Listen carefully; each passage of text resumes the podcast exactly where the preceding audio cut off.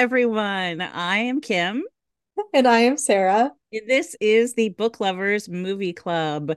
Um, today we are starting our month of all things love and romance, and we're back into our um, regular kind of format of two movies a week with a book at the end of the month. And today we're going to be talking about a pair of quirky rom coms with the 1987 film Moonstruck and the 2019 film Straight Up.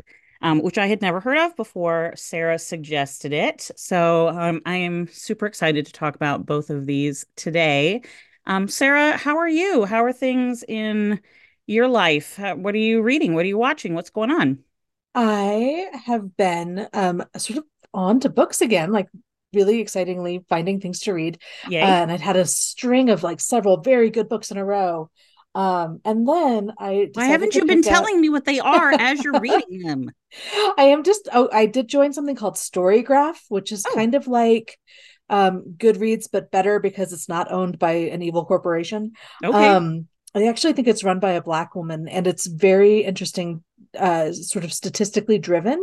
Cool. So the way that you review books is really cool. Um, it offers you sort of like there's a series of categories and you can sort of answer yes no it depends mm-hmm. um and it's like is it character driven is it plot driven what words would you use to describe it and it gives you a list and it's a really nice. cool way to kind of like help to capture some of the more concrete stuff about books yeah. and so you're relying less on reviews without knowing the reviewer's uh-huh. taste yeah that's interesting. Um, and does so it kind of out, aggregate yeah. all that for your own mm-hmm. thing? And then it gives you like really interesting um, recommendations. You can cool. also say like I'm in the mood for this kind of book, and it can show you based on like other reviewers' comments.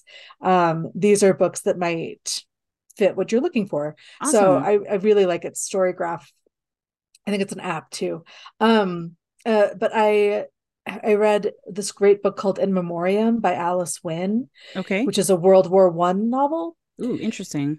Very, very interesting about these two boys who the the book starts with them at um, a boarding school as the war is like full swing already, and they're both technically too young to enlist, and they both mm-hmm. enlist anyway. And anyway, it's their romance over the course of the war, and it's brutal because it's World War One, but it's also really funny, and it's got great use of sort of moving perspective. I love it. Um, and then I picked up Eleanor Oliphant is completely fine, which oh, yeah? is one of those books that appears everybody in the entire universe has yep. read. Yep. And 97% of them love. And I had had like just read for my book club um Lessons in Chemistry, which is that kind of book too. And I yes, actually really liked Lessons in Chemistry. So Did I was you? like, okay. okay. I do not like Eleanor Oliphant. I am hate reading Eleanor Oliphant. I have been desperately trying to finish it, and I cannot make it more than a few pages at a time before getting super frustrated with her and sh- stopping. What are you What are you not liking about it? so it's this okay so the narrator eleanor yeah. is um, written in such a way as to suggest that she is on the spectrum or neurodivergent. Yes. The author insists that she is not. And so having that knowledge has already irritated me because i'm like you huh. shut up author of the book whose name i don't remember. You don't know um, what you've done with your character. Sorry. If she's she's just written in this way that just feels like it strains credulity no matter what. Um there's a weird flatness to her. And there's there's going to be a twist but it's not like a hard twist to mm-hmm. like anticipate. Yeah. um so i'm mostly just annoyed because i'm like oh, we didn't need this to be a twist. It should have just been information. Yeah. Yeah yeah, yeah yeah. I'm reading it and i'm like look at all these weird jane eyre references. Oh i'm a sucker for intertextuality. Like okay i'm gonna wait and see how this plays out. Nothing nothing There's oh, nothing happening. Jane Eyre. Uh, anyway, so I'm like 70% of the way through. You don't have to finish it, you know. I know the rule is like just quit. Give yourself to a book you aren't going to hate. But when I'm this close to the end, I'm i understand. Like, okay, but here's what the book. Can I tell you what I have started doing over the past like yes. two years? I think year and a half, two years that I've been like really reading again. Um, after not reading for a while very much at all. Um, and I do this for audiobooks too, even though I know that audiobooks, all right, we could get in a whole conversation about like what counts as reading or whatever. I Um, believe that it, listening to an audiobook counts. I think listening to an audiobook counts. However, I do think it's a different activity than sitting down I think my brain processes it differently. Yes. My my brain processes it differently, and it just does not take the same level of effort or commitment to listen to a book while I'm doing dishes as it does to sit and p- look at the words, read them, whatever, right? It does it just doesn't. Um, so it's a different cognitive activity, but they both are st- it's we're ingesting stories is the whole point, Yes. right? And it's the same thing either way. Anyway, blah blah. I have I was for a very, very, very long time a, you know, finish the book person. And I have had a couple of books in life that I didn't finish. Not, you know, more than a couple, probably, if we count all the books I was assigned to read and didn't have time to finish in time, and then I just never went back to them or whatever. Yeah. Um, but I now give myself, depending on the style of the writing, 50 pages if it's a very long novel, 100 pages to really pull me into the story. And then if I'm not thinking about it when I'm not reading it, if I'm not excited to go find to find time to sit down and read it or to listen to it, if I'm like listening to a podcast instead of listening to my book, Hmm. I'm done. If it's gotten And usurped. I'm done. Yeah, Yeah. absolutely. If it's not the thing I'm listening to or the thing I want to pick up as soon as I get a minute, then I can find something else. And if I really want to know like what's happening at the end, I will go to Goodreads and find some I will find a review that says spoilers and read what happens. And then I'm done with it. and then I'm done. You've got the answer. I am have probably more than rest of the halfway through my life. It doesn't have Really? to always. I am. I'm having a little bit of that weird sort of like hate reading is enjoyable in the way that hate watching TV is enjoyable. That's fair. Um, but mostly at this point, I'm just wanting to know how the author is going to get herself out of this. Mm, And the other thing that's really frustrating is that it's set in it's set in Scotland, which is one of my favorite places. yeah. And several of the descriptive moments are these really beautiful moments where you're like the amount of detail is really thoughtful. Like the description of the things in Eleanor's apartment are Mhm. it's really interesting and cool. I just don't care about this character Yeah. Well, and how deeply, deeply badly written she is. But also, I'm fascinated because, and people did this with um, lessons in chemistry too, and I don't get it there either. The word that keeps coming up to describe this book and like reviews is like, it's such a heartwarming story. And I'm like, heartwarming? Like, what's heartwarming? I don't have any, nothing about my heart has been warmed by anything in this book. and like, I am not a hard person to get emotional. I cry Yeah, in books yeah. all the time. I get super invested in romantic relationships and fictional stories. I am not a hard sell. Like, right. what is with you people? What are you finding heartwarming? Like, what does that word even mean to you? And I, I felt the same with lessons in chemistry, where I was like, that is not the word I would use for this. Like, what is, and is that just like, it's lost all know. meaning? I did. I mean, I definitely wouldn't apply it to lessons in chemistry at all. No, right? I mean, like, is it anytime somebody feels like positive thought feelings about a character at the end, like they've overcome something difficult and yay, good for them. Yay? That's I mean, I don't know. something? Because to I me, don't- it's actually like a deeply sad book in lots of ways. Yeah. This is how I felt about Ted Lasso, and I'm pretty sure I've ranted about Ted Lasso in here before. So I haven't watched Ted Lasso. where I'm just like, this is not a heartwarming show. This is a show that is deeply sad, and sometimes it makes you laugh, Funny. which is how I felt about lessons in chemistry. So, anyway, what have you been Well, reading and watching? Have you had another Um, fun and exciting binge? No, I'm trying to think because I'm kind of not in a I haven't been binging any what have I been what have I been reading and listening to?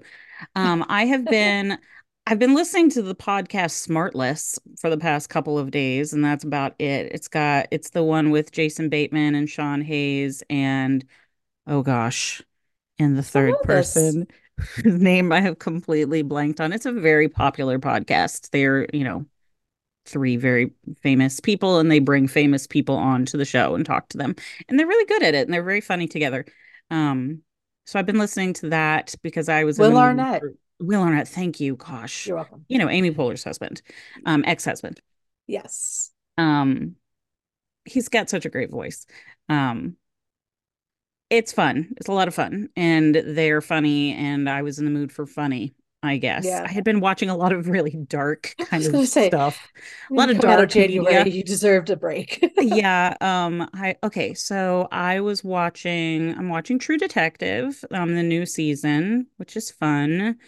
Um I watched our movies. I haven't been watching a whole lot. Um I watched uh two movies because there's another movie podcast that um I listen to. Um and they were going to be talking about these two movies, so I watched them. Um that we can we can cut this out if we decide we want to later, but I think I've mentioned it before. Um, the podcast is um, I Saw What You Did. They've been watching some good stuff. yeah, well, and you've you've listened to that podcast and their movies for this week were Catch Me If You Can and um, a movie called Christine, Christine, from 2016. Um, have were you familiar with this? I know movie? the premise. I did not see the movie. Yeah, it's dark and difficult to watch. How could it not be? Yeah. Yeah, so it's um it's about so I did not know this going into the movie. And then I was like, what is this? This movie isn't about anything. This must end tragically because nothing You is happening in this movie. Oh, particularly. no. No, I didn't know what it was about. So I feel like if anyone's going to go out and watch this movie, you should read a a basic kind of overview of what this movie is about before you get into it Yeah, the true story. it's got you're not gonna there are gonna be a, a large group of people who might not want to watch the movie i knew Oh, for before i got too far into it i was like something is gonna happen in this movie what is it and so i read a little bit of a synopsis so i would know if this was something that i was gonna want to watch um and i thought it was you know very well acted but Yeah, was the actress in that is somebody who I I'm always surprised she's not more famous. What's her name? Rebecca Ferguson, I think. Hall. Oh, Rebecca Hall. Rebecca Yeah. Ferguson's a different one. And yeah, I agree. Um, Um, she's she is always doing like big, juicy She's characters and and and she's been in like some very successful Mhm. movies, and yet I think if I said Rebecca Hall, most people would be like, I don't know who that is. yeah, I agree. I think she. I mean, her face it's, is very familiar to me. Like as soon as I see her, I'm like, I know who that is. So maybe she is for other people, but um, but yeah, that's about all I have been watching. I guess it's only been a week since we spoke, so I've watched it's true. four movies since then. Good job. four movies since then and some television and listened to a bunch of podcast episodes and started reading um started reading the marriage plot um which is our book for the end of the month which i'm Mm. enjoying so i guess that's enough Yeah, actually, now that you say it out loud, like, well done. That's a lot of media consumption. Um, I'm catching myself getting into my rewatching, rereading era, and so I'm trying to get Mm, myself sort of like, don't let myself get too sucked into that because I'm in like season six of Pretty Little Liars again. mm. Um, which is my partly because I'm trying desperately to finish a cross stitch project. In case the people out in the world listening to this were wondering how cool I am. yeah right we're Um, both and, very and cool so very, very cool cross stitching project. And I can't watch something new and concentrate on that at the same time. So I've just been rewatching. Um, but I'm hoping to once I get that project done. We we've been meaning to watch Fargo for years. oh yeah I have heard great things about the new i haven't um watched the new season yet. It's on my it's on my list to watch people have been raving so yeah. um and just you know there's just stuff happening. I'm like ah i need to go and then i'm of course also looking forward to a few new movie releases hmm because Argylle is coming out and it looks deeply stupid in the best way. Yes it um really does. It really i does. am like so my husband loves the kingsman and the oh yeah. Kingsman 2 but the kingsman in particular he's not a movie rewatcher. There's not like i can probably count on one hand how many movies we've actively rewatched over the years. That's he will watch that one over and over and over again. Oh wow. So it's that director. And so he's like i'm in. Um and then have you seen the previews for lisa frankenstein? Uh no i haven't. Okay. Um i will be very clear. I did not get the lisa frank joke up front. Um but it's diablo cody who has sort of oh yeah. disappeared yeah. And um it's about this like random teenage girl Kathryn Newton again because apparently she's just going to be in all the movies now yeah. um who's sort of like obsessed with this um dead guy. Like he's got a bust in the cemetery and she's just like imagined that she's in love with him and she brings him back to life. So that's the frankenstein side. How funny. Um and it looks it looks like it's going to be Is it going to be a horror comedy? funny. Yeah i think so. Right. So looks like it could be fun. And it's Cole Sprouse playing uh the dead guy. And Cole I Sprouse. That. I don't know him. He's one of the Sprouse twins. So if you watched Friends, he played I don't ben. know either Sprouse twin. Um I'm trying to think what you might know him from. He's most recently of Riverdale fame. So he's been playing a high schooler for like 20 years now. This shockingly does not help me at all. Okay, Riverdale's terrible. I really still think you should watch the first season. like oh. quit quit immediately at the end of the first season because things go so far off the rails that I can't even explain. But the first season of Riverdale is actually legitimately fun. All right. I might give it a try. So all right. On that note. Yeah. Okay. Things going off the rails. I think that's a segue for us. Yeah, let's talk. The, all sorts of things go off the rails in our movies for today. So let's let's jump in. Um, so we're gonna start with um my movie that I am kind of in charge of for this week. I don't think we've ever figured out how we talk about that, but um, I'll introduce this. Yeah. Week. Um, okay, so Moonstruck, per Wikipedia, is an American romantic comedy drama film um, directed by directed by there's somebody Norman out there who's just going to various movies in Wikipedia and adding genres. you know, just add another genre. What else could this one there. be? It's like, how is it all what? Okay. Um, directed by Norman Jewison, um, and starring Cher as Loretta Castorini, Nicolas Cage as Ronnie Cammareri, Vincent Gardenia Cosmo, Olympia Dukakis as Rose Castorini, Danny Aiello as Johnny Camer- Cam- Cammareri, and just to add it in there, Aunt Rita and Uncle Raymond Cappomaggi. Okay, so I always watch these movies. oh, and John Mahoney is there as well. And John Mahoney, yes, Frasier's dad. Nice turn. Yes, I love John Mahoney. Yeah, me too. Very sad that he is not with us anymore, um, yep. because I love him. Um, and he plays this womanizing professor professor communications professor yeah um in the restaurant with very tiny tables okay um just was distracted every time they were in the restaurant by how tiny the tables were they're like practically touching when they're two people anyway um so i watch the movie i watch all movies with subtitles on um i watch Same. everything with subtitles on and at one point, I was like, because uh, I hadn't seen this movie in a long time. Um, and you know who the main characters are, but once you get the aunts and the uncles and the people, and the first time you meet them, they're like at the store. And so it's like, wait.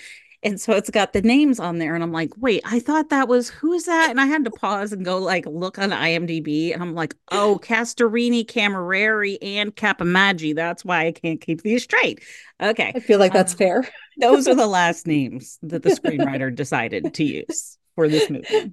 Um, so charming though too, because it's like that's exactly how Italian names work. I know it totally is.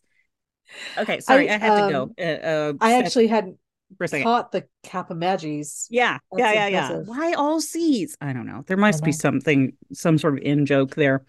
Um, there are other Italian names. They exist. Um, okay, so the basic premise of this movie is um, Cher's character, Loretta Castorini, is how old is she? She's, she's about 30s. 40. She's almost yeah. 40. Yeah, she's closing in on 40. Yeah. And she um, was married once before, but her husband died and she loved him and she waited a long time to get married and she was waiting for the right person to come along and she waited and she waited and then she got married and then she died and she feels like she has this bad luck and that it is probably something to do with how she got married at the courthouse and that it wasn't the right way. And so there's a lot of like luck, right? So like I gotta yeah, gotta do it thing. right. Gotta do it right this time. And so now um, she is dating um, Danny Aiello, Johnny Cammareri. Um, and they, you know, seem to like each other well enough or whatever, yeah. but they're certainly not in love. Um, and we find out pretty quickly that she's with him because, you know, she's got to be with somebody. Um, what's she going to do? Not, you know, just throw everything away and he's fine and he'll take care of her and whatever. He's fine. Um, and so he proposes early on, um, and she's like, "Where's the ring?" And so he doesn't have one. like he doesn't have one. He doesn't have a ring. He's he's and he's arranged this. Like they're gonna. I was going to say it's not like it's an table. impromptu proposal. No, it's not an impromptu proposal at all. And he's just like, "Oh, he, a ring." He is so clearly the passion is not here. no, there's no passion. And so she's like, Where's the ring? And so he's like, Uh, and she's wearing a pinky ring because, of course, he is. And Yeah. she's like, What about that? And he's like, I like this ring. And she's like, All right, no ring, nothing, fine. Um, no marriage. And he's like, Okay, fine. And so she's like, Get on your knees. and he's like, my "But like favorite this thing that happens to maybe in the entire movie. yes, I like this is a good suit. the suit. And she's like, you gotta get if you a man's gonna ask a woman to marry him, he needs to be on his knees. And so they're like, get on your knees, man. And so he gets on his knees and he like shuffles over to her and says, Will you marry me? Yes, I will. All right, and that's it. Right. Okay. Um, and so it's there's no passion, no like drama to it at all. It's just very matter of fact. Um, and then he quickly says to her, um, I've got to go to Sicily because, or wherever he's going. I think say Sicily's Sicily right, and yeah. also Palermo. Is that the same place? I don't know. Um, they say two different locations. in the Italian culture of 1980s New York. I don't know. Uh, Um, and so, so he's going to go there because his mother is dying. She's on her deathbed, and he's got to go be with her. Um, while he's gone, please call this number or go to this place. I don't remember. Go see my brother. I haven't spoken to him in a really long time. There's bad blood. I want him to come to the wedding. Invite him to the wedding. And, the, and she's like, "Well, when's the wedding going to be?" And he's like, mm. "I don't know. Well, let's talk about it when I come back." And she's like, "We gotta set a date. How are we gonna? We gotta do it the right way. We gotta set a date." And how are we going to plan anything if we don't set a date? If I'm going to talk to him, I got to tell him when the wedding is. We got to set. And he's like, "How about a month?" And I'm like, "A month? We don't even know when this man is coming back from Italy. All right, a month. A month from today." It's so funny. Um, And so she goes to like see the brother and be like, "You're invited to the wedding. I know there's bad blood. I don't know what that's all about, but you're invited to the wedding." And it's at this bakery, this Italian bakery. And Cammareri Brothers Bakery. what would you say? It's Cammareri Brothers. Yes, it's So the I'm not sure Cammareri what- Brothers Bakery. Johnny's And- actual role in the bakery is, but Right. Who knows? That maybe he had a role once upon a time in the bakery, but he We're gonna keep saying roll until we realize that that's a Oh yeah. bakery pun. Nice. Nice pun. Um nice pun. And so she's gonna go talk to Ronnie Cammareri, um, Johnny Cammareri, her fiance's brother. And he's down in the basement baking bread with the like giant I don't know, vats full of dough and giant bags of flour all over the place. And it's Nicolas Cage. And he's in a he's in a white tank top with a little apron and his hair's all crazy and he's all crazy and he's just like, you know, acting at he's at a 12 out of 10 in the scene. and uh he's explaining the bad blood and he's like he's got this hand that's like a, fu- a fake hand but it's he can tell it's not like it's got wooden fingers They didn't like commit super can, hard to it. Yeah. You can see his like, there's palm his palm. Right so there. like, what what He's okay so.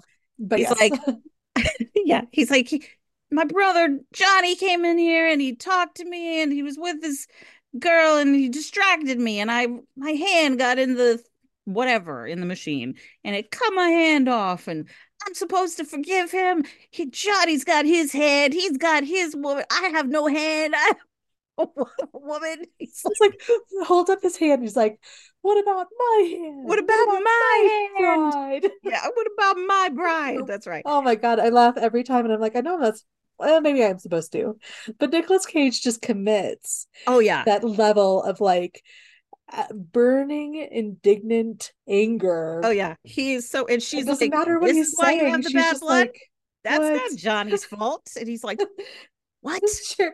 So Loretta's like, well, that's dumb. that's Let's stupid go. Let me go feed you. Like Exactly. you need, you need to eat. Yeah. Okay. So he's all crazy in this scene. And I'm going to pause here for a moment to give you a pop quiz, Sara. Oh, good. Okay. Okay. Little trivia pop quiz for you. Now, Nicolas Cage famously plays Ronnie Cammareri in this movie, but he is not who the studio heads and the casting director and anybody wanted in this role. yes. Cher had to fight hard to get him in this role. Even at like he came in and he auditioned and they were like, no, No, thank you. absolutely not. I mean, for one thing, he is like it." 20 years younger than Cher. Yeah. Okay. But they don't look that that. They no, look like a it's good the match. 80s. Age means nothing. Yeah. That's true. So do you Um, know who the I- studio heads wanted? I do, and it's crazy. It it's is crazy. Peter Gallagher It is Peter Gallagher. With all of his Yes. eyebrows. with all those eyebrows. fathom Peter Gallagher No. committing to that speech No. at all. No. Also, is Peter No. Gallagher Italian? I don't know. he could be. he might be, but I. I just the, those two actors. not Italian. No, but like I mean, and to be fair, Cher's not Italian, but Yeah. Um, like the idea of Peter Gallagher and Nicolas Cage going up for the same part in anything ever is already weird. I know. But this in particular, it makes no sense to me.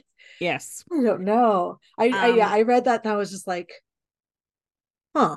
Right. Like- and like it is, I mean, it's telling that Cher won an Oscar for her role. Yes. Olympia Dukakis, Olympia won an Oscar. Nicolas Cage was not nominated.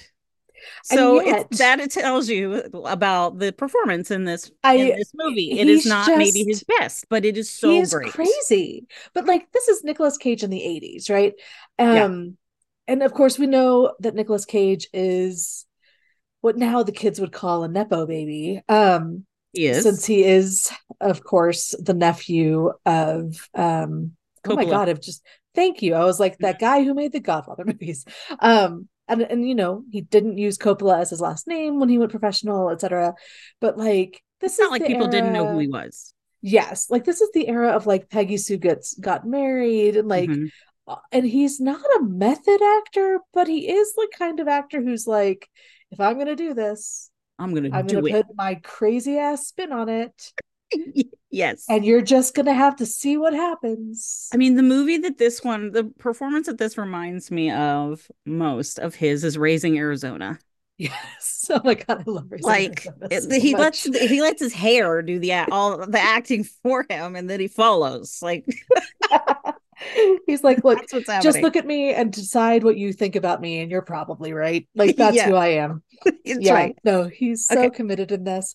Oh, it's so Um, great. Um, do you is- know he's like who- really young in this movie? Yeah, he's very young. Do you know who the screenwriter? The screenwriter had a particular actress in mind when they were writing this screenplay. Do you have a guess? It wasn't Cher? No. Oh, um, no. Okay. I will give you a multiple choice. Oh, yay. Was it Glenn Close, Sally Field, Candice Bergen? Oh, Candice Bergen could have been good in this, but I, it just based on the fact that the studio wanted Peter Gallagher, I'm going to go with Sally Field because that's are that seems correct. equally batshit. Really? You are correct. Can, Can you imagine? Field? No, what? Well, That would be and, and Sally Field can do kind of unhinged, crazy, upset. She can do it, but Yeah. only little bursts. She does like little bursts of mad. But also, I don't feel like okay, and I don't mean this as at all a, a slight on Sally Field. She's obviously a very talented actress. I don't think of her as someone who commands the screen. No, uh-uh. And Loretta has to be like the center of the universe, even when Mhm. she's boring, right? Like, even when she's dressed in her boring clothes and she has her boring hair, you have to want to watch what Loretta's doing. Like, she has to have that strength of like, and Mhm. Candice Bergen has that. yeah, Who was the other one you mentioned? Glenn Close. Oh, Glenn Close has it, but I can't see her doing this. No, Sally Field makes no sense at all. Who are these that makes people? no sense. How did they even write this character with Sally Field in Right? head? That's amazing I know. that they ended up with this character. I know. Wow. All right. That is So at any rate, Okay. Obviously, That's very interesting. Good trivia. Well done. Yeah. So, okay. So Loretta takes Ronnie back to his apartment um to talk more about this because she would like to talk, right? Like, let's figure this out so you can come to the wedding. Let's bury the hatchet. Let's no more bad blood. She feeds a mistake and and then they fall in love like instantly. Yeah, right? over the course of this like one conversation at the table. Yeah, Yeah. They kiss and he's like picks her up and carries her to the bed. And she's like, No, I can't. He's I like, Yes, care." you can. Oh, I don't care. I don't care. Okay, okay. Take me It to the bedroom. right. She did not fight very hard. Literally no fight. yeah at all um yeah okay so they fall in love and she's trying to say this is just for one night i'm engaged to your brother we're not going to see each other anymore and he's like come to the opera with me okay how many movies are there where the man introduces a woman to the opera and that seals the deal and because there's at least pretty woman i know there's another movie where they sit up in the Little like, women. yes thank you little women Um, thank you. One of those Like, one of I those could- scenes that I my teenage self was like, this is the epitome of romance. Oh, absolutely. Gabriel all Byrne the taking you to sit in the in the sidelines of the opera. Yeah, they sit up there behind with all the like backdrops And he and, translates it Women. her. Oh, I love it. All the movies where somebody takes someone to the opera for the first time, or it's just incredibly romantic. So of course they just fall even deeper in love, and they have a And she's gotten herself like a makeover and She oh, she dyes her She's got this gray hair hair. at the beginning of the movie, and she wears it back in this very kind of matronly hairstyle, which I think looks beautiful on her. But I mean, then she gets her makeover magic. and she's just looks 20 years younger.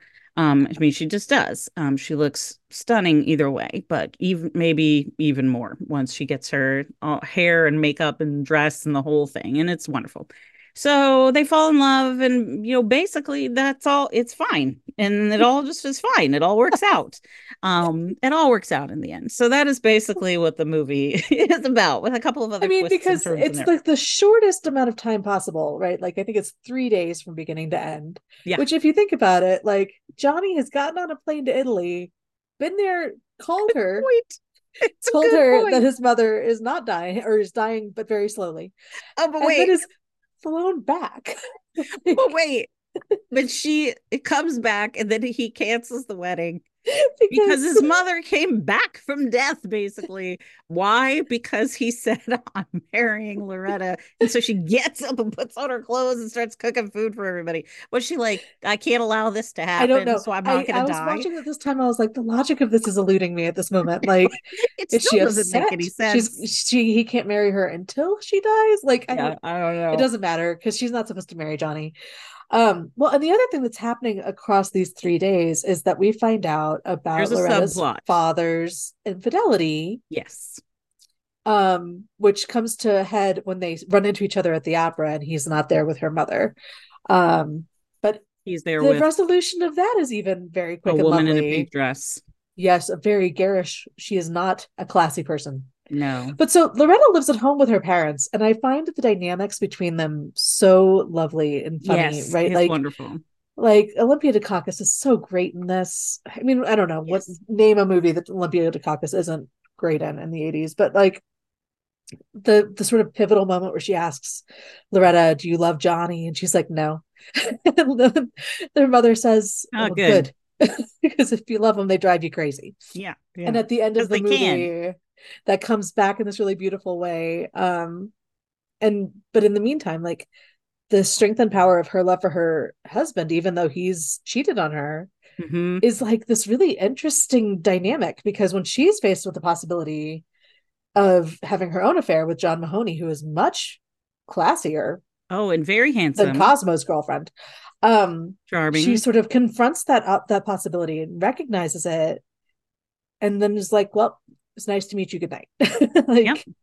it's this really kind of interesting interplay of like love- what's fidelity and what Yeah. what matters and when should you be faithful Mhm. and what happens when you're unfaithful.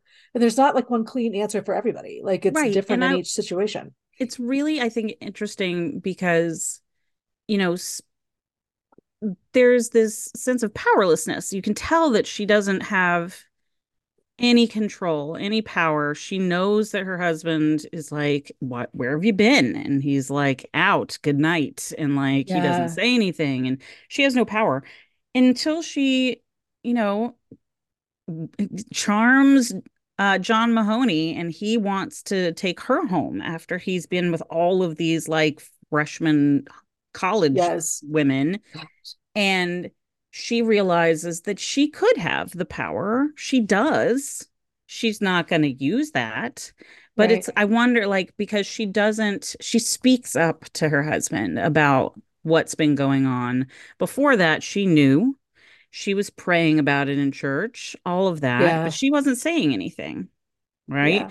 Um, she said something to Loretta, but she hadn't said anything to her husband about it. And then after that night, she speaks up and she's like, You have to stop. And, And the moment where she says, you know, this is it, we're done with this, you're not doing this anymore. And he stands up and he slams his hand on the table and then he sits back down and tells her he loves her. And you're just he like, says, Okay, And so, okay, okay. yeah. And you're just like, wow, okay. And I Mhm. think that's what I love about this movie is that the resolutions are never what you think they're going to be. yeah. Like when when Ronnie and Loretta first meet, there's like this obvious chemistry between them, but Loretta is not like, wow, he's hot. Like I'm interested Yeah. in she's like, wow, he's gonna try my patience. He's gonna drive me crazy. I'm gonna have to Mm-hmm. set the boundaries like up front. But she's also not like, no, I can't do this. I'm engaged to your brother. like well, she says it for a minute. for like a minute. And then when he tells her he's in love with her, she slaps him and says, Slaps him again. Yeah. Snaps. She's a good slapper. She's a very good screen slapper. But Yeah. like that probably has like some sort of like urban dictionary meaning. I should avoid using the term. Um, but she with Cher in this movie, um, you know, she's already what like 20 years into her career at this point. Like Mhm. And so she's never not been famous in the 70s and 80s. Right. Um, and I was telling my dad we were talking about this movie because um, I, was just saying like I hadn't seen it in like two decades, and I was amazed at how much of it had sort of stayed with me from the Yeah. first time I watched it. But Cher somehow manages to be inconspicuously like sort of like she manages to like hide her light under a bushel or something. I don't know how she does it. Like you Yeah. can forget that you're watching Cher because you're so invested in Loretta. Oh, yeah. she gets this character so fully from the very opening of the movie. And it's just amazing because when she does get the makeover and she looks more like Cher, you're Mhm. still like, oh, it's Loretta. Like it's Loretta. Yeah. She just looks really good. Like makeovers don't always work that way Mhm. In movies. And I think that this is a movie that really gets like at this sort of like energy of of that kind of sudden unexpected love. Um, but they never lose the characters. They stay Yeah. who well, they are. You know what I really like about the makeover scene because, you know, I am her age, or, or, you know, I'm a little older. I'm not Cher's Yeah. age. I'm I'm a little older than Loretta's age. Loretta's. And I've got gray hair, and I don't color the gray hair. And so when she's like, "Take the gray out," and they're like, "Thank God, I've been wanting to do this For forever," I'm like, "Hey." but I but love it's nice. But then, you know, she, it's it's beautiful. But he's But- seen her. He fell in love with her with the gray hair. Oh, She's right. doing it for her. Absolutely. Like she's having a night out. exactly I'm sorry. right. Did I completely cut off your point? I'm No, sorry. no, no, it's fine. Um, so so often makeovers are like a best friend who's like, just do this or do that or whatever. Somebody wanders into the salon and is like, help, and she knows exactly what she wants. Right? She goes into the salon and she tells them what to do, and then she sees the dress that she wants, and she does that, and she gets dressed on her own in the room, and she goes and meets him, and all the things, right? She's doing all of this because it's what she wants to do um, as a you know full grown fully realized woman right and not some you know floundering helpless i know i could be beautiful if only someone told me It's like it's the first time she's had a reason to. Yeah Like yeah Johnny didn't make her feel like she needed for herself to do she- anything.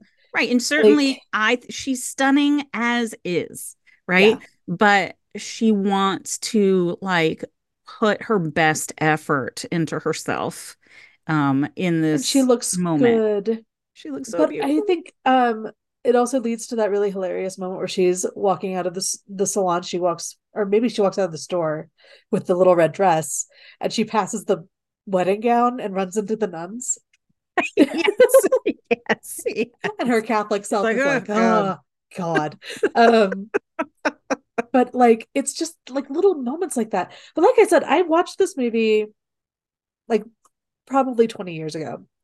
And and then I realized I could quote whole scenes from this movie from the one or two times I had ever seen it because I found them so memorable. yeah And I think partly it is just like the the there's a real rhythm to the dialogue in this movie. Yeah, it's really great. Like a very lived in, like this is how people talk to each other. This is Mhm. how these people in particular talk to each other. Um and and that leads to some really unconventional line deliveries. And obviously Mhm. Nicolas Cage we will leave out of this because he doesn't talk like a human ever anytime in the movie. But like the dynamics are so realistic. They feel like a family. Like when you have Yeah. them in conversation with each other, the patterns of their speech and like the like when the old man is going to feed his food to the dogs and yes and rose is like if you feed any more of my food to this like it just like she knows what's coming she stops him in his tracks i will kick you until you're dead I'm just trying to remember the rest of the line because I'm like, it's something so great. it just like, goes, goes, so much harder than you think. He sits. he go. sits down. He's like, okay. Okay. um, and then later he sees her with Mahoney and thinks, oh, she's cheating, and she's uh-huh. just like, whatever, old man. Like the the sense of this family they no matter what else is happening like they're gonna disagree they're gonna have conflict like um, when loretta says she's marrying johnny her dad's like i'm not paying for it and his dad is like yes you are right like there's this yes. sort of like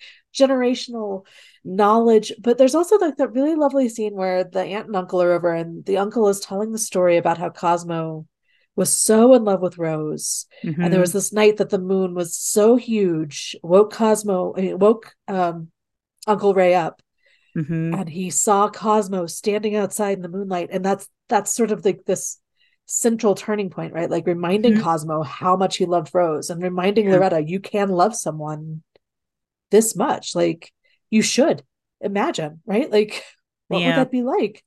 Um, so I don't know. I just think this movie is it's such a it's it for one thing, it's much better reviewed and received than most rom coms, right? Yeah. It won Oscars. I mean, it's in some ways it's a very formulaic sort of like boy meets girl kind of movie, but so many mm-hmm. things about it are are weird. yeah. and then the performances are so good. Yeah. That it just sort of stands out. But yeah, I'm really glad wonderful. we watched it because it had been a really long time. And I just I find this movie mesmerizing. I'm just like, how are you doing this movie?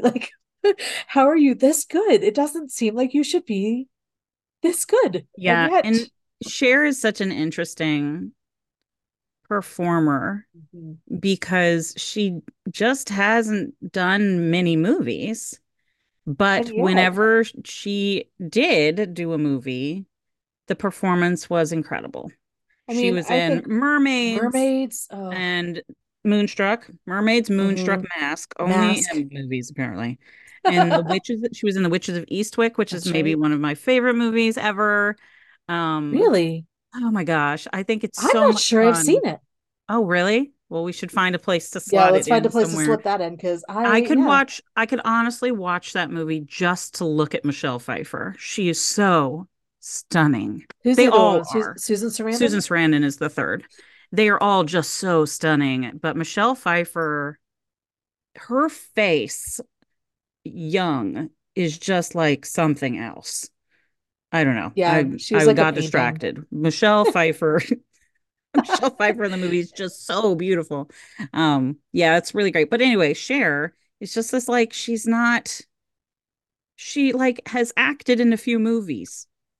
I mean, she was in Silkwood. She wasn't like she's done stuff, but then again, she was also in Burlesque. So we don't want to yes. give her too much credit because Burlesque okay. is truly awful. That's um, okay. I mean, I mean, she's enjoyable. always just primarily been a musical artist well, and, and also done some movies. We were at that weird kind of turning point for her, right? Yeah. Because we didn't grow up with Sonny and Cher; like they were off the air by the time mm-hmm. I was mm-hmm. old enough to watch TV. Um, and she hadn't done like "Do You Believe in Life After Love" yet, so like right. she could be for a while there something really serious. And now I feel yeah. like she's more like pop culture artifact in some ways. I think um, I was somebody posted something today about like the oldest performers still touring, and I think Cher was on the list. My yes, I think so like. Still, she's I I don't keep up with something? who's touring. Right, like she's when was she born? She's like seventy seven or something. like seventy seven, yeah, somewhere in there. Mm-hmm. She just, I mean, there's something sort of like undeniable about Cher. Like yeah. you just pay attention to Cher. Absolutely. And you just can't help it because like whatever she's doing is interesting. So okay. Probably good. So okay, so last I have yes. one tiny piece of trivia left for you. Okay. About this movie. Okay. Um Moonstruck is being developed for a different medium. Like the movie Moonstruck is being developed for something else. Which medium? a graphic novel, a jukebox style musical or Oh an opera. shit. Oh, I hope it's an opera. It is. Is it an opera? Yes. Oh, because I was going to say if you do juke stop, oh, I was going to be so mad if it was a juke style musical. And I like I'm a sucker for those, but I don't want that for this. No, Ooh, no. an opera. Can you imagine? Wouldn't that be amazing? Let's go see it when it comes out. No kidding. That'd Ah, be right. amazing. That is Field amazing. Podcast goes to New York or so Cleveland. it's still it's just it talks for development, evidently, but it's like a thing I, that is that's a really good piece of trivia. Isn't that fun? I'm I'm excited about that possibility. Okay. Okay, there's no easy way to segue from opera to straight up. So I'm just going to do this uh, awkward thing where I say, next we're going to talk about Straight Up, which is a 2019 um, movie written and directed by and also starring James Sweeney. There's uh, almost no one in this movie that you have heard of. Um, Randall Park. Disagree. Randall Okay. Park is your best bet, probably. I think that um and I have not written down the names of the characters, but there are okay, so this is a very independent film, right? Yes, this was When was basically looking at- his first movie after he got out of film school. Right. And I was looking at this and I was like, what was the budget for this movie? Because you can tell it's a Oh, low budget film nothing. and it's like Yes. nothing. And I'm like, then how did he get? Because there are lots of people in it that you've never seen before because they've like never done anything before. But there are three actors in this who have been in movies, Yeah, like and that you know. And the um the main oh gosh, Todd is that his name? that's James Sweeney, mhm, Todd. the main character. Yep. Get it, Um, Sweeney Todd. Uh, Oh yeah, yeah. yeah. Thank you, thank you. Um, It's the a little actors who autobiographical. play his parents yes, are both Randall Park famous people. and um, Betsy Brandt. I'd say is is more borderline, but yes, you recognize her. You know, you've seen her Everyone knows that she is Marie from Breaking Bad. Oh, I've never seen Breaking Bad. Okay, Like well, I've seen like a little bit of Breaking Bad. Okay, I so think I'm the most problem. of the world knows that she's Yeah. Marie from Breaking Normal Bad. people would recognize her. incredibly recognizable. And the oops, and the girl who plays Rory is a per, is somebody who I recognized immediately. What had you seen them? I have Their no pronouns idea. are they them. Oh, sorry. Uh, Kate Findlay. Um, uh, let me see. Looks like she, uh, they were in How to Get Away with Murder. Maybe that's I don't know, but I recognized them right away. So I was I so don't think I had ever seen them confused. anything Like, except for this, and I'm did like, you get these people in your movie? Well, I think uh, this was maybe her big, big break. I was about to say big break about a movie that like 17 people have seen. Um, I think this is her first leading role in a movie. Okay, okay, Um, fair enough. so or their first leading role in a movie um but so so the premise is fairly straightforward kind of like with moonstruck we've been dealing with a boy meets girl rom-com sort of formula to begin with. Right. um but also like moonstruck it's weird. Um so todd is mid-20s he's got like a real grown-up job but we never see him doing it. Um and he also house sits professionally because he's just sort of floating and he Does he have a different job other than that? yeah, he's a software programmer. It gets mentioned once. This movie likes Oh. to drop little pieces of information that do come in handy, but that if you don't hear them the one time they're mentioned, Okay. things can get confusing. Because I was um, honestly like, wait, does he have a job? That's how they like, can oh, afford because even just house That's sitting would not be enough to support their life. Um, because she is an unemployed actress and she's trying really hard to make it in LA. And he is uh he is queer, but at the beginning of the movie, Mhm. he's sort of we see him multiple times throughout the course of the movie talking to his shrink, and she is sort of like She's somebody him. too. That's right. She is. Tracie Thoms. Yep.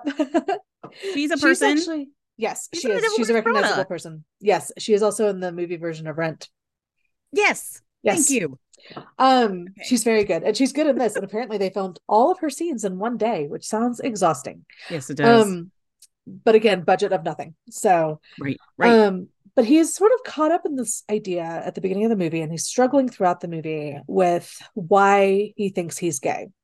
And it comes to this larger thing, which is something that James Sweeney has talked about in interviews, where he had come out of school with this sort of um, having been exposed to these ideas about gay as a political label as opposed to a personal experience or identity because um, gender and sexuality are, are fluid. And once a label is applied, then it has this sort of political aspect to it. Hmm. Um, and so Todd in the movie is struggling with that. But yes. Todd is also struggling with this because he is OCD in the literal sense. Mm-hmm. Um, and anxious and depressed and several other things, but he he really, really can't handle like physical bodily function. And he just he's grossed out by like bodily fluids. I mean, mm-hmm. the opening line of the movie is, I wish I didn't have any holes, right? Like, yeah. This is a movie that's like, oh, what is happening? what movie have I just stumbled into? Um, so he tells his best friends, I don't, I'm not sure I'm gay. I'm gonna try dating women. And they're like, haha, that is a ridiculous joke. Um, and then right. he sort of he does try going to bars and picking up girls. He has this great montage where he's trying on all of his shirts to see which one is the straightest. Yeah, and saying none. things that sound straight, like I like bean burritos, which is somehow his idea of a straight man's yeah. claim. And trying um, to say it like in like a like a, a deeper straight voice. manlier voice. Yes. Um but so he encounters rory our uh, unemployed actress at the library where he is reshelving books because they're out of alphabetical order and she is applying for a job. Side note and, don't reshelve books for the librarians folks. They do Let not the like librarians that. do that. They don't like it's, it if you do that. it's really not your job. Okay. Yeah. But so he and he rory immediately fall into this very fast paced conversation. They keep up with each other, but it's actually almost hard for audience to keep up with them because there's yes. some very funny lines in there that I missed the first time I watched this movie. Um, and one of the things that happens right away is that they make a, a Gilmore Girls reference, mm-hmm. which becomes important because there are several little Gilmore Girls like Easter eggs throughout the movie after that. You'll have to tell and me what they are. Scene, okay, well, in that scene, it seems to be sort of like coded like only gay men watch Gilmore Girls, right? Like yes. this should be a big red, like blinking light over his head. But well, and it's not even just that he watches it, but that he like owns all of it on all, all seven seasons, seasons on DVD. DVD. Right. Almost went to Yale because of Rory. Um, and and they just end up having essentially a very long first date. Mm-hmm. Like they hang out, they drink wine, they eat cake, they have these really sort of interesting conversations. And and it becomes immediately clear that these are kind of like intellectually well-matched people. Yes. But also like their humor works really well with each other. They also don't pull punches with each other. Like and when they do accidentally sort of either cross a line or confuse each other, they immediately sort of back up and say, oh, okay, no, that's not what I was talking about. Or like, I'm sorry, I didn't mean that. So, like, even when it comes to conflict, they're really well suited, they're really well matched. Yes. And of course, he is struggling with identity. And so when she doesn't uh, automatically assume he's gay, they sort of fall into a dating relationship. Right. The other thing that's sort of un, like only really subtly shown to us is that she has sometime in the recent past been raped. Yes, I have things to say. Carry on. And and so her trauma is not being dealt with explicitly. Mm-hmm. She doesn't even tell him. I think No, we find this out like, at acting class. Yes, and then like I think we're supposed to think she tells him when they come back from that horrible Christmas party and he's in the shower. I think that she is whispering to him then Hmm. But that's it. That's the closest we get to an acknowledgement yeah. of her sexual trauma. So she actually is in a place in her life where she actually doesn't herself want sex right now. Mm-hmm. Right. So they're having a sort of celibate relationship where neither one of them is is sort of drawing lines, putting out ultimatums, forcing any issues. They make out sometimes, they give right. each other massages. Um, but they're deeply, deeply well suited to each other and they just get each other. And this like really beautiful and not super out of the realm of possibility way right? Like yeah. it's very believable that these two people would be attracted to each other's mental if not each other's physical selves. Right. Um, we get an incredibly great scene with his parents which tells us almost everything we need to know about about todd in like yes one scene um and they love her but they're also like there's this really sad moment where his dad hugs him and says how proud he is and later right. when rory and todd are back at their house or whatever house they're sitting um he's like i'm not sure he would have done that if i'd brought home a man and it's just really right. hard for him to sort of like sort through how much of this is my need to to sort of please my parents how much of this is what i actually want Um, his friends, of course, are still rejecting the idea that he is not gay and calling him out on it left and right when they meet Rory. There's just lots of jokes, including one that he and Rory accidentally set themselves up for by dressing at the Halloween party as the couple from the hot the cat on the hot tin roof. Right. And uh, neither one of them understands that, understands that because they've only ever seen the movie and they haven't. Yeah. The and the joke is that Brick, played by Paul Newman in the movie, Brick in the play, is gay. And that's the problem in the marriage. But in the movie, they don't say that. They don't say and so they and don't because know. they've only seen the movie, they don't know that they have walked right into that joke. Um and so everyone else end, is very well read. Yeah, well, there's a lot of actors at the party. True. And they've all probably had to use scenes from Cat on a Hot Tin Roof good, for acting good classes. Point. Very good point. Um, and you know, his his friends are various levels of insufferable. They're, he's got yeah. the model actress friend and her hot English boyfriend. Um, he's got his friend uh Ryder, who is just like absolutely not, you are not straight. And he's kind of an asshole about it at every turn. Um, he is an like, asshole about it you, every turn. Why would you I would be say with this person? No, he shouldn't be friends with him. But I would also say that Todd is pretty much an asshole to Ryder when he first is saying, "I don't. What if I don't want to be gay?" Yeah, and he's like, it's true. He's he's failing of... to see like what what the implications of his question are. Like right, and Ryder's like, "I'm gay. Why? Right? What's the problem with it?" Right. And Todd's what like, is your internalized issues have don't need to be yeah. projected out onto me. Right. And there's judgments attached to them. Eventually, though, like they do run into a situation where it's like maybe maybe Rory is ready to have a more sexual relationship. She is now like questioning Todd's sexuality.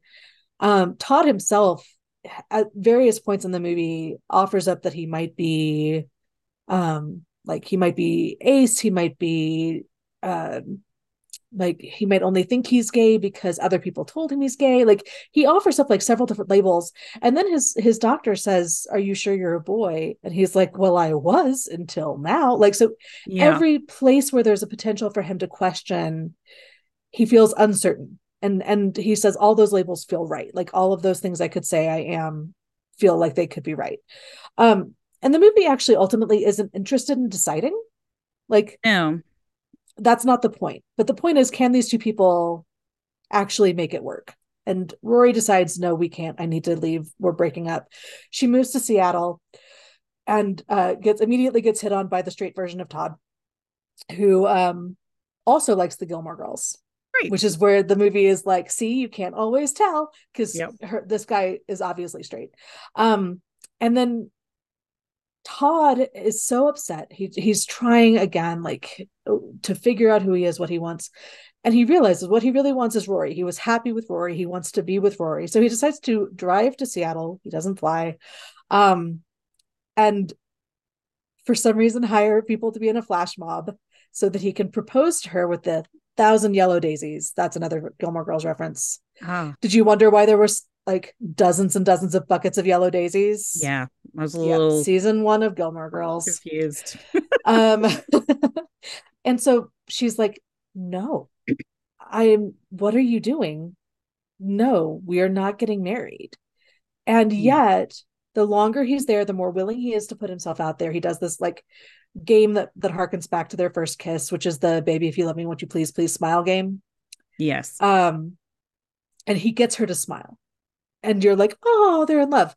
But the final scene of the movie I mean, obviously, we have to talk about this. We're not going to be able to avoid spoilers. Oh, no, no, no. Talk about the end. We find Rory and Todd sitting in the living room playing bananagrams or getting ready to play bananagrams as, as they, they do several times. It's one of the things they do. And they're talking about feelings that have words, like the, like words for very specific feelings. And mm-hmm. suddenly, this guy wanders in and sits down and deals himself into bananagrams and just is taking part in the conversation seems very comfortable, leans over mm-hmm. and sort of like nuzzles Todd for a second. And then they play bananagrams and the movie is over. And the movie's over. Do you think is are they a thruple? I think so. Okay, that's what I read it as too. And that is the only way that I think it's acceptable at all for Rory to be part of this relationship. Is for her because to have otherwise Todd's getting what he wants and Rory is not getting what she wants and no. right. It Rory makes me mad. Rory cannot sacrifice the things she needs. Um, and especially what's interesting is that the movie is very clear that at the beginning of the film, Rory is depressed. Mhm. Clearly, this is tied up in her assault, but also her mother is like a Doctors Without Borders doctor, and so she Mhm. never sees her. Uh, she feels abandoned. She's having a very bad time in LA. She's totally unsuccessful. We see her go on um, a really terrible audition for a commercial Right. where she runs into her high school classmate Yeah. awful but hot, and she gets a Loud. call back, and Very Rory does not. It's so loud. Um, and so of course LA is just not working out for Rory. Yeah. And she goes to Seattle, and she actually seems to be happy. Yeah, she Like, seems good. She's dancing in her apartment and she's having sort of like a fun-ish life. Um, and like she's at least considering the possibility of the of dating the guy at work, even though he's obviously not He's kind of enough. boring. Yeah, he's not going to be able to like keep up with her, but he's nice. Mhm. He seems She safe. can date him. But Doesn't she's have to marry anybody. but like, can Rory just date? Does she seem like the type of person? I mean, maybe she needs to date somebody who is safe and chill in order to kind of move past the things that we're not even talking about in this movie. Sara? Hmm. Tell me your thoughts. I'd love to hear because I find Okay. this movie. Um, so this is a movie that Netflix tried to get me to watch for like literally months. Yeah. It was like you might like, and I'm like, what? What is this movie? I've, who are these people? And so finally, I hit a mood sometime in the last few months where I was like, fine, I'm going to watch the movies that the streaming services think I want to watch. And this was one of like seven movies that I was like, okay, fine, because you say so. And one of them was like Age of Adaline, and then this one, and a few others. But I watched this movie and it ended, and I was like, what? What, What is that? What do just I? happened? What do I? What do I think? How do I feel? Like, what is this movie doing? Yeah. Um, and this time, being prepared, I watched it and I Right. was like, okay, I really enjoy this movie on its own merits, right? Like, Mhm. this guy is a very talented filmmaker. Yeah. I still don't think I get all of the dynamics at play, I I'm not sure that he does either. No, I do not think he does. I think that the movie technically is very well done, especially Mhm. for a first film of the budget that they have. They're doing lots Yeah. of really great things technically with the the way the, that the shots are set up and lots of interesting transitions and all sorts of stuff, and it looks really good. Um, I think that the subject matter is really interesting and worth uh you know worth making a movie about. I don't think he knew what he wanted to say uh, exactly and perhaps because it's a little too close to his actual real life and he's not sure what he thinks about all of that. Um, I think that the way that Rory's sexual assault was handled was um almost unforgivable um in this movie. I I think you could watch this movie and not know. She And says that one that- moment in acting class, somebody Mhm. says something about um Like, she makes a joke. my improv. roommate was was assaulted and so I'm offended and somebody's like some people might find that triggering if they and she's like yeah I would know and that's all and then she cries one time when it looks like maybe they're about to have sex like Mhm. maybe they're just going to try it and then she's crying and then there's nothing else about I- it Like I said, I this time watching it, I think because I definitely did not catch it the first time. When she goes into the shower with him, you see her mouth moving, but you don't hear anything. yeah I think that's when she's telling him, which like And then you see him, that's like, not good comforting enough her for a second. But he's obviously not. It never comes up again. No, it's not Like- good enough. And Todd's got a lot of eccentricities and a lot of things that she has to accommodate, and he doesn't accommodate her really. And think- it, it feels very narcissistic. I mean, and, and not probably narcissistic really truly, but there's a lot of self-centered behavior here. Um, and Yes. not much willingness. I mean, he doesn't even he doesn't tell Rory that he has been in relationship. He doesn't have to tell No. her that he's been in relationships with men before, but he should probably say, "And you're an experiment." Right? Like he is Right. dating mean, her just so, to like- figure it out. when it comes to this too, he tells her that his friends thought he was gay. Right. which he I think could justify to himself as the truth, but it's obviously not the whole truth. No. and the thing about that is that okay, have you ever seen Kissing Jessica Stein? No.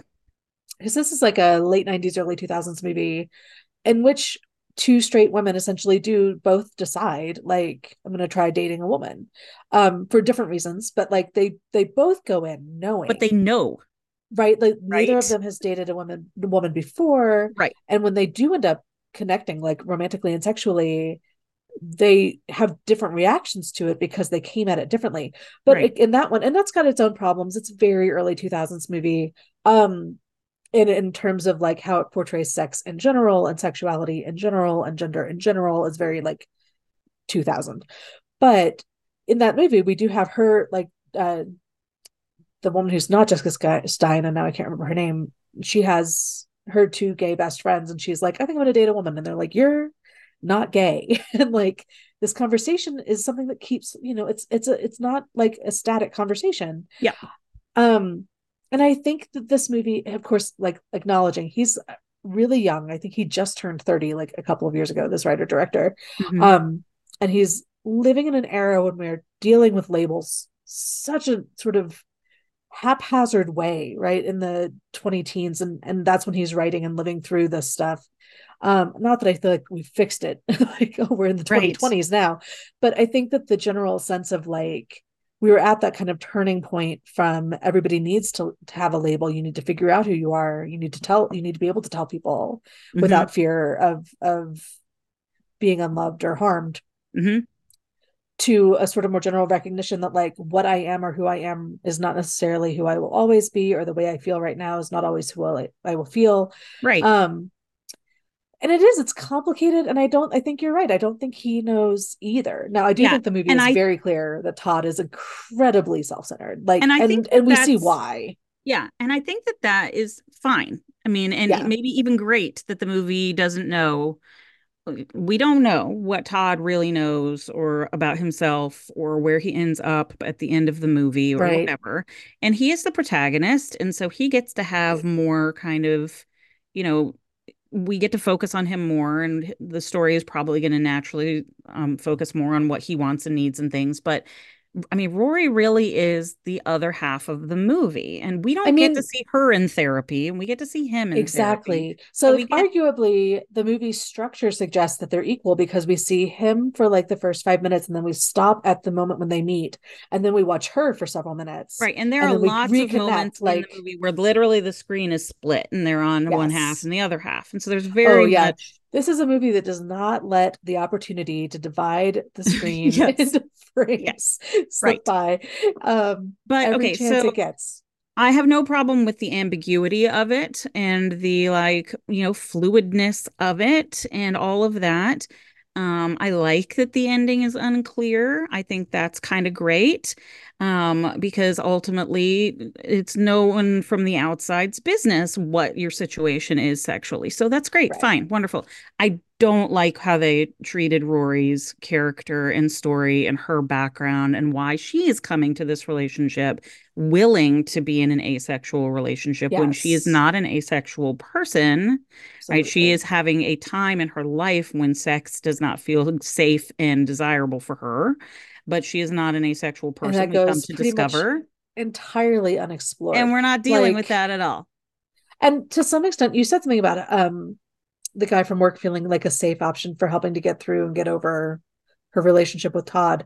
But I think some to some extent, had we seen more of Rory sort of trying to process, or at the very least seen it acknowledged more than once, mm-hmm.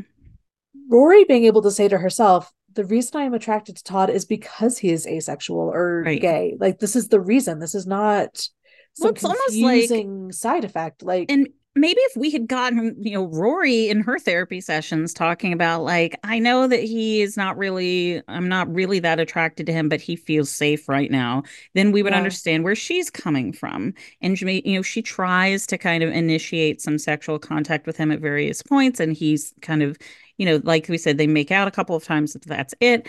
Well, if things are not going to work out in that way, in a way that, you know, she feels safe and comfortable there, then maybe she can have sex with somebody else. Right. And maybe that's yeah. what they're doing at the end. Um, which I great. think so. Okay. And it is interesting because the implication seems to be that both of them have a comfort level with this guy, physical mm-hmm. intimacy wise.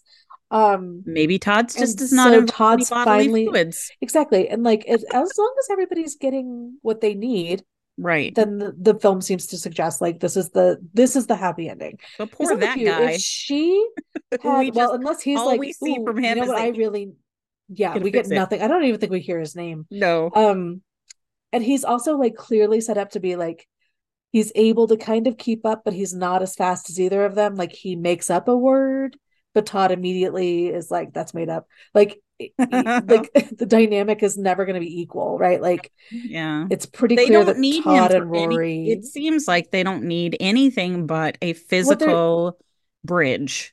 and And the he's that. question and the question of like whether your intellectual attraction to something someone can be enough Yeah. is a really interesting question. Sure. Yeah. Rom coms are typically like zero percent interested interested in your intellect. like, Yeah. it's not actually about smart people. Like most rom coms are actually about very very stupid people. Um, they like to tell Yeah. us that the people involved are smart, but they never show us. And to be fair, like these two people are not as smart as they think they are. Like that's also part of the joke, right? Like Yeah. we see them fighting about Alanis Morissette's ironic, and both of them are getting They're wrong. both wrong. like neither one of them knows what irony is. I Like, know. and she was valedictorian and he got into Yale, but like they still can't quite nail down some of these I know ideas, that was right? Like making some me their crazy. I was like, is thought that the joke or does he is I think know? it's the joke. But if he doesn't know, know. it's because he's 27 years old and he grew up with ironic as the the song I know. that helped to teach people what the word irony means wrong for the last almost 30 years. Like Whew, his okay. lifetime. Whew. We English nerded out there for a minute. Yeah. but but I think this movie is like I really really appreciate its ambition. I definitely don't think everything lands. I also definitely think a lot of it is almost too inside Todd's head, Mhm. like a little too like this is me trying to figure some stuff out and also make jokes about things that I like, right? Like Yeah. um but I would say watching it the second time, like I said, now that I knew the trajectory of the story and was had my eyes on certain things to see how they were being handled. Um, I think it holds up better than it should Hmm. for a movie that is ultimately kind of um undecided in certain ways. Yeah. But it is a deeply impressive first film, full first feature. How like I'm this is a guy who can do some stuff. I would be Yes, interested to I would like him to do. I would like him to direct some more movies. If he never Yes. acts again, I would appreciate that. He's not your favorite. Oh my God. I feel Okay, like he could direct this is- I was thinking- in really interesting ways though. Okay. Well, okay. I was No, thinking but I'm not myself, I'm not disagreeing with you. I think this is the role. This is his yeah, he had to do it. Okay, good. It's out of your system. You're done now. Just go direct some things. Hopefully on a little bit bigger budget, just so you have more shooting time so that you can give your actors some time to feel comfortable because there were a lot of stilted performances here. And I don't think that that's anybody's fault except for probably the time that they had to do this movie. yeah. um because there seemed to be some talented people and you know the really seasoned actors were did not were not stilted at all because they know what they're doing yeah. um and that's not a surprise i mean you don't get on a show like breaking bad without being at least a little bit okay at what you're doing um okay so when I finished watching this movie, halfway through, 20 minutes into watching this movie, and then it was just like confirmed by the end. I was like, all right, I'm gonna have to come up with something as revenge um for this movie. and then I remembered how much you hated Christmas Vacation. I was like, all right, we're even. Retrospectively, we've covered it. Because honest to God, um, all the things I have just said, I believe in are true. I think this is an impressive first effort, particularly on the budget that he was working on, all the things. Um, but as a pure kind of like viewing experience, I hated this movie. Hated. I hated it. Oh, I think this is like it's finally happening. I know, I know. we'll both rave about Moonstruck and then totally disagree about Straight Up. Ah, okay, so I- listeners, if you have if you don't know, one of the reasons that we thought this would be this podcast would be so fun is because historically Sara and I disagree a lot about media and we thought that that would happen a lot and it has turned out to not so be far, happening very much at all. Um, totally my de- my deep hatred for uh, National Lampoon's Christmas Vacation, and then there was one other one that we were kind of like, I disagree, but it was not a big feels kind of disagree. mm, yeah, yeah, Oh, yeah. I made you hate something. Yeah. Oh, yes. I hated it. But I do still think that the story is interesting. The premise is interesting. The story is interesting. And he's Yep. doing lots of good things with directing and all of But that. this I is not a thing you will ever watch again. No, never. But mostly because of Todd and his Yeah. the act the actor, producer, writer, director, all craft services and everything else, I'm sure. And and I mean more power to him. That's impressive Oh, and absolutely. Keep Yeah. doing it. Keep doing it by all means. Um, but his acting is not gr- is not good. and I just did not want to hear him talk anymore. And so this is a very fair assessment. I think this also comes back to our like earlier conversations about the kinds of things that you would like say are your favorite kind of genres yeah. and my favorite kind of genres. Um, and I was like, oh, Kim's not gonna like love a rom com in general, right? Like those are not Kim's movies. But I'm I like, maybe this one because this is like a it's like trying to take the rom com storyline and sort of like subvert it. But in the end, it's also like, but we're still going to be together in the end, which is not a subversion. That's a reinforcement. Like, Yeah. And is that I was so like- mad when she like went when she smiled and went with him. Like you left because this doesn't work for you and you made a life Yes, somewhere else. right. Dude just shows up out of nowhere with the worst flash mob in the world and you're gonna go with him. They're dressed in rainbow colors. It's terrible. They're just Very bad. why would they be there? Where did he find them? Like, how did this happen? Yes. Um, although I will tell you, this is not trivia about this movie, but I just trivia about another movie. Um, flash mobs, I guess we have a little bit of like reasonable and defensible cultural amnesia about flash mobs because they kind of come and go and we forget how much Yeah. they suck, right? Um, you know, we we talked about a simple favor a while back, which is uh, Anna Kendrick and um, you know, the blonde. Uh, a blog I read calls her Mm, blue boobs Legsley. It's Blake Lively. Um, Blake Lively. Okay. Yeah. and I found I came across on YouTube a deleted scene from that movie, and I don't know if you've seen it. It's a Uh-uh. very dark comedy, and apparently at one point they thought it was a good idea to have a flash mob proposal, and Oh, I was dear. like, "What is happening? Why did this happen at all?" Like the very concept of like this is one of the things like that makes me mad that the internet exists is because it makes flash mobs easier to organize yeah. You know and then to show. what's worse? other people watch them. What's worse, and I don't know this for sure, but I suspect that it's Love Actually's fault, is the like wedding performances Yes. where I the think it is audience gets between up Love and Actually and The Office. Yes. or where the bride and groom do a performance at the beginning of the reception. Like, why are we doing this, people? It's because of the internet. Because Like, of the internet. It's because of the damn internet. if you didn't want to go viral, you wouldn't have people Ugh. do choreographed entries to your reception. Um, I in general, I'm really happy not to have ever had to face the question of whether I wanted to do that in my life. Yeah. No, Uh, no. Successfully you, dodged invitations to flash mobs and weddings where I'd have to perform. I have done none of those things. But this My is that friends moment where I'm like, Not fun this enough to think of that. quirky ass movie think that it's doing with a failed flash mob? Like, what is happening? What was the thing? I mean, and maybe he's just so awkward that he thought that would be impressive, and that's why it's happening. But Good also, he also did not get down on his knee, and he also did not have a ring.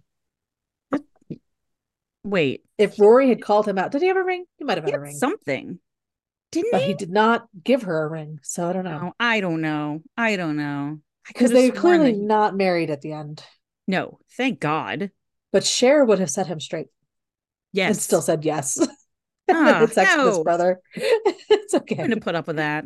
She would have found a wolf. Um. All right. On that note, uh, what are we watching next Shoot week? off his foot, which was the original name of the movie.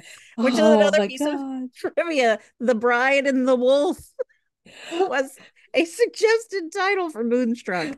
Oh my Lord God. mercy. I'm really, really happy it didn't go that way. Oh gosh, I'm telling you right now, that movie does not get an Oscar nomination. No, absolutely not. absolutely not. Oh, and they played some like opera music at the beginning of the movie in the for in like the test screenings and audiences were like we thought this was a comedy. Is this some art movie? And they hated it.